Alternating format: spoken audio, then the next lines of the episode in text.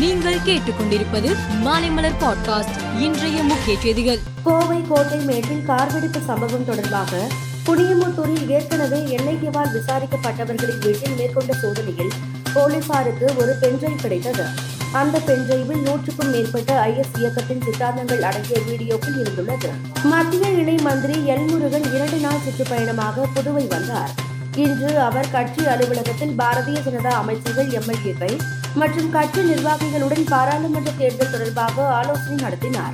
பின்னர் அவர் மத்திய அரசின் சிறப்பு நிதியாக ஆயிரத்து நானூறு கோடி ரூபாய் புதுவைக்கு ஒதுக்கப்பட்டுள்ளது என்றார். நூற்றி எண்பத்தி இரண்டு தொகுதிகளை கொண்ட குஜராத் மாநில சட்டசபைக்கு டிசம்பர் ஒன்று மற்றும் ஐந்து ஆகிய தேதிகளில் இரண்டு கட்டமாக தேர்தல் நடக்கிறது.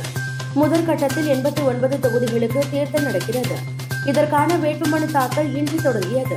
இரண்டாவது கட்டமாக தொன்னூற்றி மூன்று தொகுதிக்கான வேட்புமனு தாக்கல் வருகிற பத்தாம் தேதி தொடங்குகிறது. ராகுல் காந்தி நடைபயணம் செல்லும் வீடியோக்களை காங்கிரஸ் கட்சியின் சமூக வலைதள பக்கங்களில் பதிவேற்றப்பட்டு வருகிறது. அந்த வகையில் ஒரு வீடியோவில் யாஷ் நடிப்பில் வெளியான கேஜிஎஃப் டூ படத்தில் இடம்பெறும் பாடலை பின்னணியில் பயன்படுத்தியுள்ளனர். எம்ஆர்டி மியூசிக் என்கிற தனியார் நிறுவனம் அளித்த புகாரை அடுத்து ராகுல் காந்தி உள்பட மூன்று பேர் மீது காப்புரிமை மீறல் வழக்கு பதிவு செய்யப்பட்டு உள்ளது ரஷ்ய ஒற்றுமை தினம் தலைநகர் மாஸ்கோவில் கொண்டாடப்பட்டது. இதில் அதிபர் விளாடிமிர் புதின் கலந்து கொண்டு பேசினார்.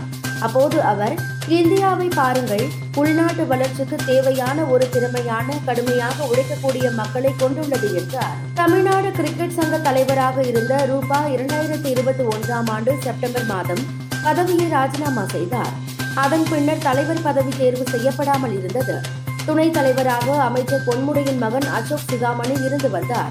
இந்நிலையில் அசோக் சிகாமணி போட்டியின்றி தமிழ்நாடு கிரிக்கெட் சங்க தலைவராக தேர்வானார். மேலும் செய்திகளுக்கு மாலை மலர் பாட்காஸ்டை பாருங்கள்.